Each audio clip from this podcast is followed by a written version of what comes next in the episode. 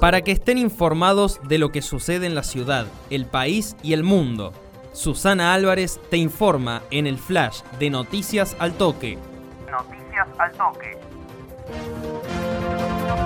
Viernes 8 de abril de 2022, Consejo de la Magistratura sin los votos, el Frente de Todos admite que hay pocas chances de aprobar la reforma en diputados. El presidente del bloque de diputados del Frente de Todos, Germán Martínez, explicó, el tiempo es muy escaso para aprobar la ley antes del 15 de abril tal como impuso la Corte Suprema en su fallo de diciembre pasado. Estamos repasando el portal Noticias Argentinas que también nos trae la noticia internacional.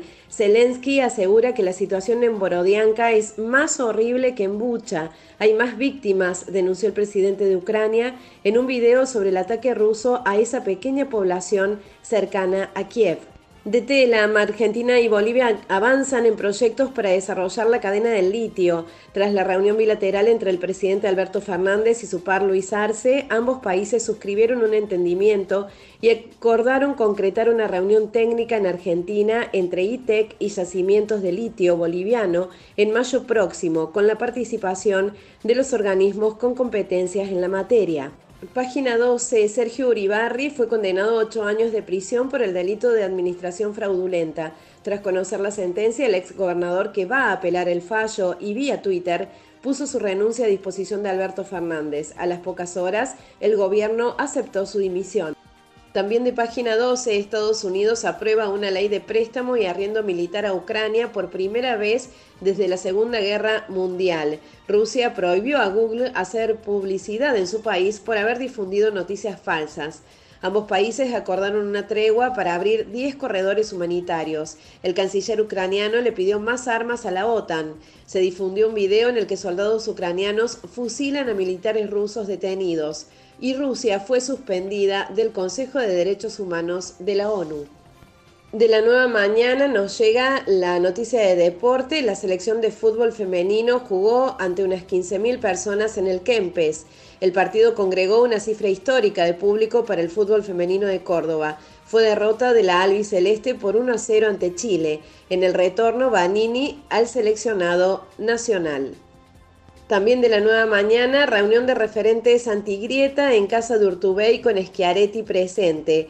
En el encuentro estuvieron además Gerardo Morales, Florencio Randazo, Graciela Camaño, Rogelio Frigerio, Emilio Monzó, Ángel Rosas y el intendente rosarino Pablo Hafkin. La cena tuvo como eje poder conversar sobre la situación del país en una mesa con otros dirigentes que se consideran fuera de la grieta.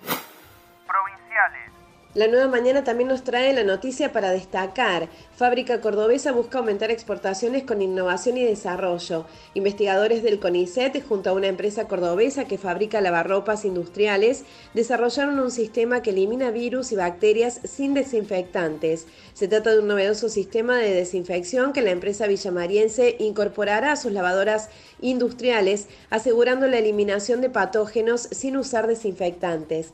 La innovación de las lavadoras de la familia Uribarren permite reducir las enfermedades intrahospitalarias que en el país afectan en torno al 15% de los pacientes.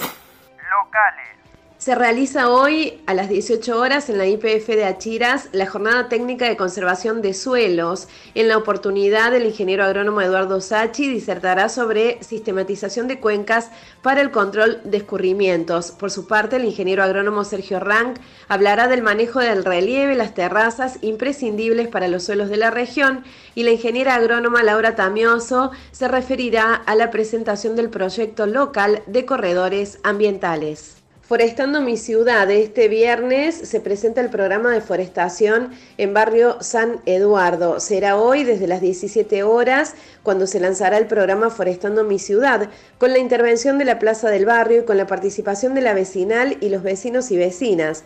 Posteriormente se dictará una capacitación sobre cuidados del arbolado urbano para finalmente entregar a cada vecino que se haya registrado en la vecinal una especie nativa para colocar en la línea de vereda de su domicilio. Del portal Córdoba Hoy nos llega la novedad sobre el caso de Almazo. Bertea responsabilizó a la Casa y Macarrón de desviar información.